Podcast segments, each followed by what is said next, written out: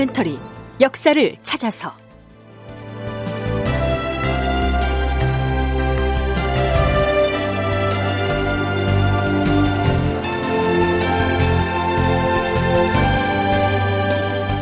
제906편 제2차 당항포 해전.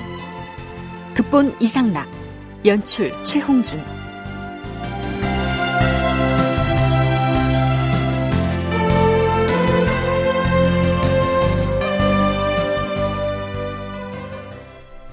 여러분 안녕하십니까? 역사를 찾아서의 김석환입니다. 주상전환합시오. 서기 1594년에 해당하는 선조 27년 3월 9일, 영의정 유성룡을 비롯한 대신들이 편전에 모여 중국군과 일본군의 동향 내지는 정세와 관련해서 집안 문제들을 논의합니다. 그 중에서 선조와 유성룡이 주고받은 대화의 일부를 옮기면 이렇습니다. 얼마 전 변경에서 올라온 보고 중에 왜적이 앞으로 경주를 침범할 것이라는 말이 있었는데 그 뒤로는 아무런 보고가 없다. 왜적의 동향은 물론 중국군의 움직임도 자주 탐문을 해서 보고를 해야 할 터인데 양쪽 소식이 단절된 것은 무엇 때문인가? 영상은 말해보라. 전하, 지금 변경에서 서울로 통하는 길에는 사방에 도적이 횡행할 뿐 아니라 보고문을 가지고 서울로 향해 오는 사람은 거의 모두 굶주린 자들이옵니다. 그들은 먹을 것이 없어서 도중에 쓰러져 죽어버리기 때문에 도성에 제대로 도착하지 못하는 실정이옵니다. 일본군이나 명나라군의 움직임을 임금에게 보고하는 계본을 중앙조정에 전달하기 위해서 차출된 사람은 각 역참에서 일하는 역자, 즉 영무원이겠지요. 변방사령관의 명을 받고 한양도성을 향해 출발했던 이 역자들이 서울로 가는 도중에 대부분 굶주림에 지친 나머지 길가에 쓰러져 죽었기 때문에 보고가 단절됐다, 이런 얘기입니다. 자, 이 시기 백성들의 삶이 얼마나 피폐했는지를 상징적으로 보여준 사례라고 하겠죠. 이 얘기를 들은 선조는 뭐라고 했을까요? 그러니까 애당초 변방에서 계본을 가지고 도성으로 오는 사람은 믿을 만한 군관으로 차출해서 보내야 할 것 아닌가? 역참에서 일하는 역자한테 계본을 주어 보내니까 그런 일이 일어나는 것이니 이는 매우 온당치 못하다. 그렇지 아니한가? 예, 전하. 앞으로 만일 중대한 일을 보고할 경우라면 역자가 아닌 종사관을 차출하여 보내도록 해야 할 것이옵니다. 변방에서 보고가 올라오기를 기다릴 것이 아니라 아예 비변사에서 낭청을 변방에 보내서 정세를 탐지해오게 조처를 해야 하지 않겠는가? 변방의 장수들이 하는 일이 없다 보니 알릴 만한 일도 없는 것이옵니다. 하는 일도 없고 또 알릴 만한 일도 없다면 장차 변방에서 군사를 지휘하는 장수들은 어디에 쓸 것인가? 조정에서 선정관을 내려보내면 지방 군진의 장수도 당연히 종사관을 올려보내야 하는 것인데 지금까지 오지 않고 있사옵니다. 요즘의 정세를 살펴보건대 변방의 장수들은 그저 고식적인 계책만을 세우고 있을 뿐이옵니다. 그 장수들이 왜적을 참살하였다고 적어 보낸 보고문도 그저 소소한 도정 몇 명을 잡아 죽였다는 것들 뿐이옵니다. 정작 왜적이 크게 공격을 해오면 필시 뒤로 도망치고 말 것이옵니다. 영의정 유성룡의 시각으로 판단한 당시 조선군의 처지가 이러했습니다. 물론 이 시기에는 명나라군도 총병 유정이 거느린 일부 군사를 남겨놓고 이미 철수를 해버렸고요. 일본군도 남쪽 해안에 구축한 진지에 주둔하면서 양국 간에 화친 협상이 이루어지기를 기다리고 있는 이른바 강화교섭의 국면이었기 때문에 유성룡이 언급한 대로 변방의 장수들은 특별히 할 일이 없었는지도 모르지요.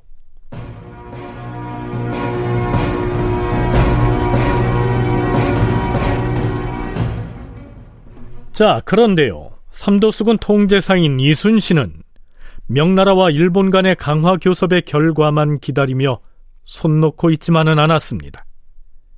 선조와 유성룡이 그러한 대화를 주고받은 때가 선조 27년 3월 9일인데요. 그 엿새 전인 3월 3일 이순신은 삼도의 수군을 이끌고 일본군을 공격하기 위해 당항포로 쳐들어갑니다. 이 전투를 역사에서는 제2차 당항포 해전 이렇게 기록하고 있는데요. 우선 순천향대 이순신 연구소 제장명 소장으로부터 이 해전의 개요부터 들어보시죠. 이 강화 교섭 기간 중이었죠. 1594년 이제 3월 초입니다. 그 당시 삼도 수군은 한산도에 주둔해가지고 이순신이 삼도 수군 통제사로서 이렇게 이제 임무를 수행하고 있었고 전라도, 경상도, 충청도의 수군이 같이 모였습니다. 그래서 전선이 그 당시에 우리나라 전선이 한 120척 정도 됐습니다. 그래서 이제 그때 이제 일본 군선들이 그렇게 당항포 입구에 나타났다는 그런 말을 듣고 이순신 장군이 이제 그 당시에 조방장으로 어영담이라는 장수가 있었습니다. 어영담 장수한테 30척을 줘가지고 이 30척을 가지고 저걸 물리쳐라. 그런데 이순신 장군 직접 전투 참가한 게 아니고 직접 전투는 어영담이가 주관해서 30척 가지고 가서 이제 공격하는 겁니다. 그러면 외곽에는 이제 이순신 장군이 이제 적이 도망 못 가게 먼 외곽은 차단하는 그런 작전은 이제 같이 수행하면서 직접 전투는 이제 이렇게 이제 특별히 그 이렇게 뽑힌 30척의 우리 전선이 가서 공격을 하는데 이순신은 이 전투의 경과와 그 전과를 공문으로 작성해서 보고하는데요. 3월 10일자로 작성된 보고문의 명칭은 당항포 파외병장, 즉 당항포에서 외적을 쳐부순 장계입니다. 이 장계가 중앙조정에 접수된 날짜는 20여일이 지난 4월 초 이튿날이었는데요. 실록에는 올라있지 않고 충무공 이순신 전서에만 수록되어 있는 이 장계는 이렇게 시작합니다. 전하, 웅천에 진을 치고 있는 외적들이 수없이 때를 지어서 진해 고성 등지를 제멋대로 드나들며 여염집에 불을 지르고 사람들을 죽이고 재물을 빼앗아가고 있었사옵니다. 그래서 적들이 오고 가는 기회를 포착하여 그들을 섬멸하려고 삼도의 여러 장수들에게 명령하여 배들을 정비하고 무기를 갖추는 한편으로 산봉우리의 망대에 망보는 장수들을 올려보내면서 적의 정세를 관찰하다가 외적이 나타나는 즉시 보고하게 하였사옵니다. 그러던 차에 그달 3월 초사은날 고성 땅에서 망을 보던 제한국이라는 장수가 와서 급히 보고하였다.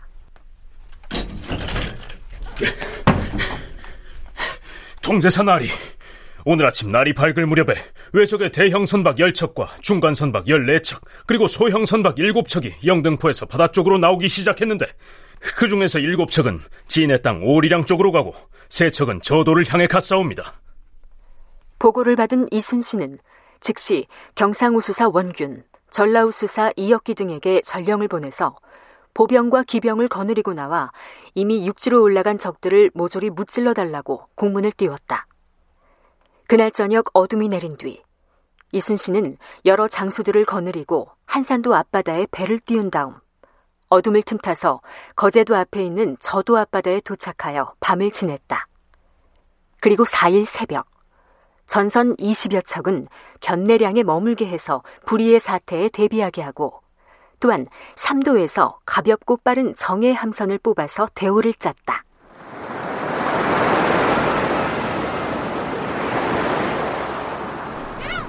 장졸들은 들으라! 나와 경상우수사 그리고 전라우수사는 군선을 거느리고 영등포와 장문포로 갈 것이다. 그곳의 적진 앞에다 하객진을 치고 바다로 나아가는 통로를 끊어버림으로써 외적이 도망갈 길을 차단할 것이다. 삼도의 장수들은 각각 함선을 이끌고 미리 약속했던 위치로 항진하라!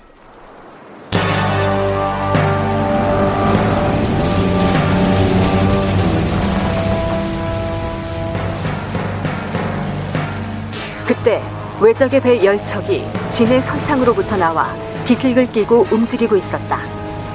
그러자 조방장 어영담이 소리쳤다. 지금 적선이 섬기슭을 끼고 움직이고 있다. 장수들은 즉시 함선을 몰고 적의 선박들을 좌우에서 포위하고 협공을 개시하라.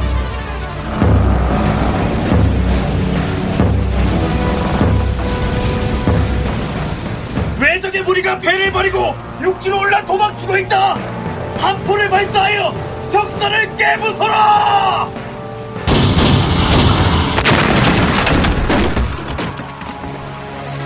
어영담이 지휘하는 함선이 외적이 놓고 도망친 적선들을 모조리 깨뜨렸다.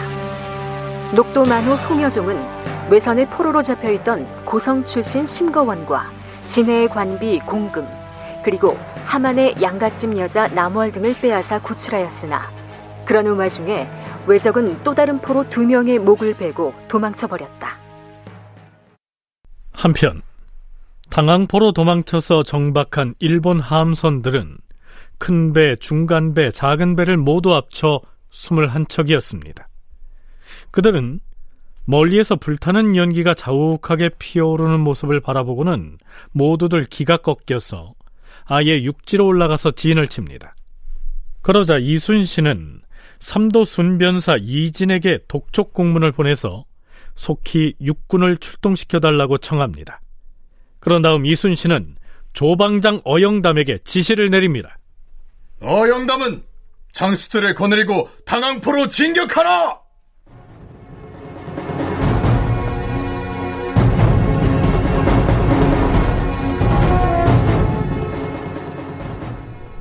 당항포로 피해있던 일본 배들을 처부수기 위해서 출동했던 어영담은 이후에 어떻게 활동했을까요? 3월 5일 어영담이 이순신에게 보고한 내용을 토대로 살펴보면 이렇습니다. 어영담이 장수들을 거느리고 당항포구 안으로 들어갔을 때 왜적들은 모두 육지로 도망쳐버리고 배만 정박해 있었다. 21척의 일본 함선에는 집 짓는 데 사용할 기와와 숲에서 베어낸 굵은 대나무들이 가득 실려 있었다. 저 선박들을 향하여 총통을 발포하라!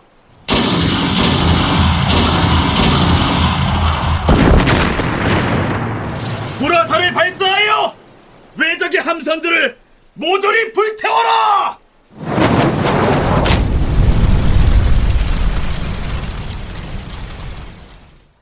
그리하여 어영담은 21척의 적선들을 모두 불태워버렸다. 그러니까 이순신은 웅천 일대에 운거하고 있던 일본군이 섬이나 해안 지역의 주민들을 사륙하고 약탈하는 모습을 보고 참을 수가 없어서 함대를 출동시켜 일본 함선들을 불태워버린 것인데요. 하지만 선조에게 올린 장계에서 이순신은 일말의 아쉬움을 토로하고 있습니다.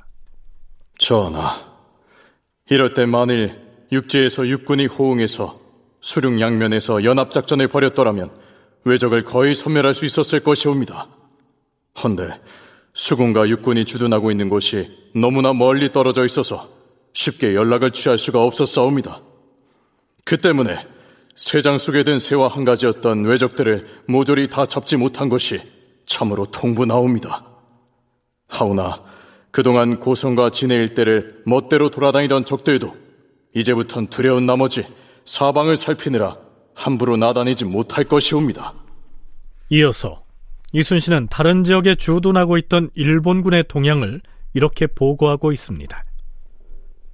이날 수군 전체가 합세하여 큰 바다를 가득 메운 채 대포를 쏘아대니 그 소리가 하늘을 진동시켜 싸우며, 이어서 동서로 진을 바꾸면서 덮어칠 기세를 보이자 거제의 영등포를 비롯하여 장문포, 재포, 웅천, 안골포, 가덕도, 그리고 부산의 천성 등지에 버티고 있던 왜적들은 혹시 우리가 곧바로 쳐들어갈까봐 두려워서 그동안 숨어있던 임시 막사들까지 몽땅 자기들 손으로 불태워버리고는 겁을 먹고 굴속으로 기어들어가서 밖에는 그림자조차 보이지 않았사옵니다.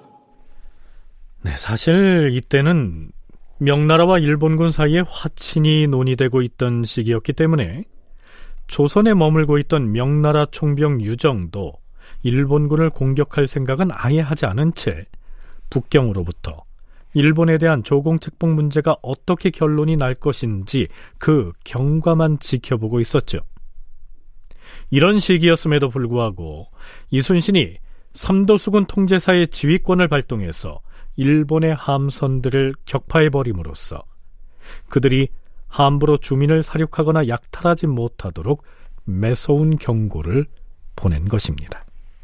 이순신이 지휘하는 수군은 1594년 3월 3일 밤에 출전해서 3월 7일 밤에 한산도의 본영으로 귀환하기까지 도합 31척의 일본 함선을 격파하거나 불태워버리는 전공을 세웁니다.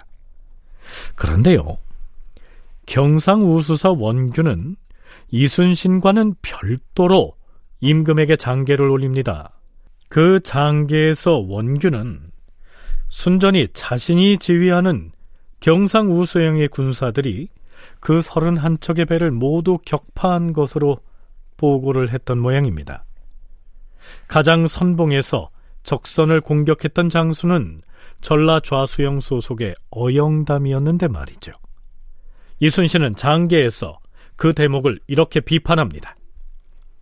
전라, 경상, 충청 등 삼도의 여러 장수들이 불태워버린 적선의 숫자는 이억기와 어영담의 보고를 받아 자세히 정리해서 전하께 고했사옵니다.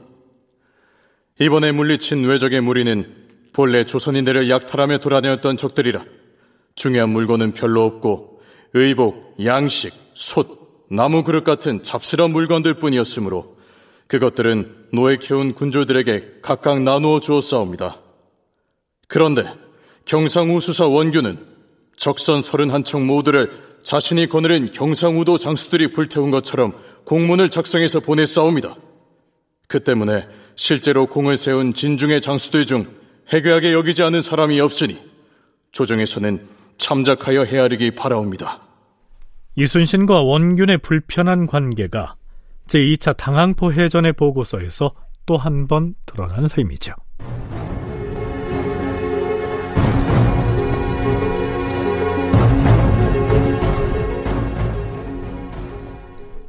자, 그런데 여기서 짚어봐야 할 대목이 있습니다. 지난 시간에 웅천의 일본군 진지에 억류돼 있던 명나라 황제 직사 담종인이 이순신에게 금토패문을 보내서 일본군에 대한 공격을 금하라 이렇게 통지를 했었지요. 자, 그렇다면 제2차 당항포 해전은 담종인이 금토패문을 보냈음에도 불구하고 이순신이 이 지시를 정면으로 어기고 함대를 출동시켜서 일본의 전선들을 쳐부순 전투였을까요? 금토패문이 이순신에게 전달된 시기와 당항포 해전이 벌어진 시기가 겹치는 듯 보여서요, 그 선후 관계가 좀 모호하긴 합니다. 순천향대 이순신연구소 제장명 소장의 얘기 먼저 들어보시죠. 1594년 3월 4일과 3월 5일 이틀 동안 벌어진 게 제2차 당항포전이거든요. 3월 4일에는 적선 10척을 물쳤고 그 다음 날 21척 물치고 총 31척을 없앤 게 제2차 당항포전인데 3월 4일, 5일 이렇게 했습니다. 그런데 3월 7일 날 이게 금토패문 이제 이게 전달을 온 겁니다. 이순신이 금토패문 따위를 무시하고 일본군이 주둔하고 있는 해안으로 침공해서 함선들을 깨부수고 불태웠다면, 글쎄요, 우리가 느끼기에 좀 통쾌하기는 하겠지만 당항포 해전이 끝난 직후 금토패문이 전달된 것으로 보입니다. 1594년 3월 6일치의 난중일기에는 이날 남해 현감이 명나라 병사 2명과 외놈 8명을 보냈는데 명나라 병사가 지참한 담종인의 통지문은 외적을 치지 말라는 금토패문이었다. 이렇게 돼 있고요. 이순신이 함대를 이끌고 출전한 것은 그 사흘 전인 3월 3일이었으니까요. 다큐멘터리 역사를 찾아서 다음 시간에 계속하겠습니다.